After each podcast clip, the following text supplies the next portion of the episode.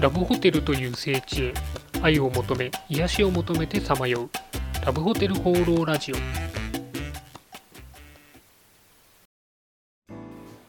はいということで今週も始まりましたラブホテル放浪ラジオ第94回。パーソナリティのラブホテルファンブログ管理人です。あの先日ですねツイッターで英語のメッセージをいただきましてあのスパムメールかなんかかなと思ったらですね留学生さんからのラブホテル利用に関する相談でした。あのラブホテルを利用したいんだけども法律的にまあ大丈夫なのかというお話でしたので、えー、まあ、18歳以上で高校生でなければまあ大丈夫ですよというふうにお答えしたんですけれども、まあ、果たしてあの留学生のカップルの2人は無事ラブホテルを利用できたんでしょうか？というのがまあ気になっています。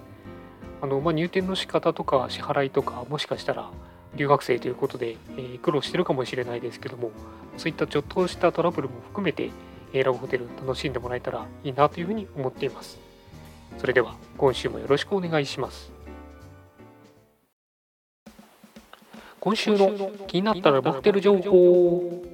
はい、ということで私が独断と偏見で今週気になったラブホテルに関する情報をご紹介するこのコーナー。今週のテーマはこちら。レジャーホテルフェアオンライン展示会です。毎年11月にですね、ビッグサイトで開かれているレジャーホテルフェアですが、現在オンラインでも開かれています。まあ、ということでですね、簡単に内容をご紹介したりとか、私が気になった情報をお話ししたいなというふうに思います。まずページの構成ですけれども、オンライン展示会、新春インタビュー、マーケットトレンド、リニューアルデザイン等となっています。えその中でオンライン展示会ではですね、え設計、飲食、インテリア、アミニティ等の会社さんの情報が見れて、普段こういった会社さんの情報を見ることができないと思うので、興味ある方はぜひご覧になるといいかなというふうに思います。その中で私が気になったのは、ラディックスさんという会社のプロジェクションマッピングです。あのプロジェクションマッピングってあの東京駅とかでもやってましたけども、え、普通に存在する建物とかに映像をこう貼り付けるというか映し出すことで新しいこうなんでしょう映像映像というか、えー、見た目にするっていうものなんですけれどもえ、これをラブホテルに応用していてですね部屋が例えば空になったり川になったり宇宙になったりというえ、かなりあの表現力がすごい映像になっています。あとは部屋に限らず廊下エントランス等も演出可能ということでラブホテルの新しいエンターテインメント性のアップにですねつながるんじゃないかなと思いました。え続いてリニューアルデザインでですね気になったのは、えまず八王子のですねパチンコ店を改装したホテルさんなんですけれども1階がネットカフェで2階がラブホテルという非常に珍しいホテルさんでした。あの複合型ということで非常に魅力を感じたんですけれども、えホテルの内装もですね、かなりデザインが凝ってまして、これはなかなか新しいホテルとして非常に気になりました。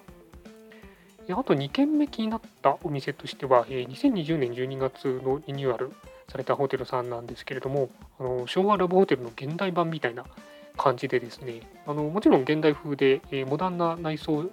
デザインなんですけれども、えー、間接照明が、えー、赤青紫だったりとかですね連弾できるピアノとか、え本格的なトレーニングマシーンというこの謎のこだわりですね。これが非常に印象的でした。このリゾート系のラブホテルが増える中でもですねこういったこう非日常感を追い求めてるラブホテルさんどんどん増えていってほしいなというふうに思いました。えこちらのレジャーホテルフェアオンラインは、え誰でもご覧になるので気になった方はご覧になってはいかがでしょうか。はい。ということで今回はレジャーホテルフェアオンライン展示会についてのお話でした。はい。ということでラブホテル放浪ラジオ第94回いかがでしたでしょうか。まあ、緊急事態宣言が出てからですね、ずっと家で仕事をしているんですけれども、ちょうどあの1月からですね、え家のマンションが工事になりまして、あの電話ができないぐらいのですね大きな音とか、えー、ペンキの結構な匂いとかがまあしたりしています。なかなかびっくりすることも多いんですけれども逆にこの時期ちゃんと工事してもらえるっていうのは非常にありがたいなと思って、まあ、謙虚な気持ちで過ごせていたりします。はい、えー、そんなわけでこの番組ではラブホテルに関する疑問質問番組への感想何でもお待ちしています。お気軽にコメントまたはメールフォームからいただければと思います。それでは今年も良いラブホテルライフを管理人でした。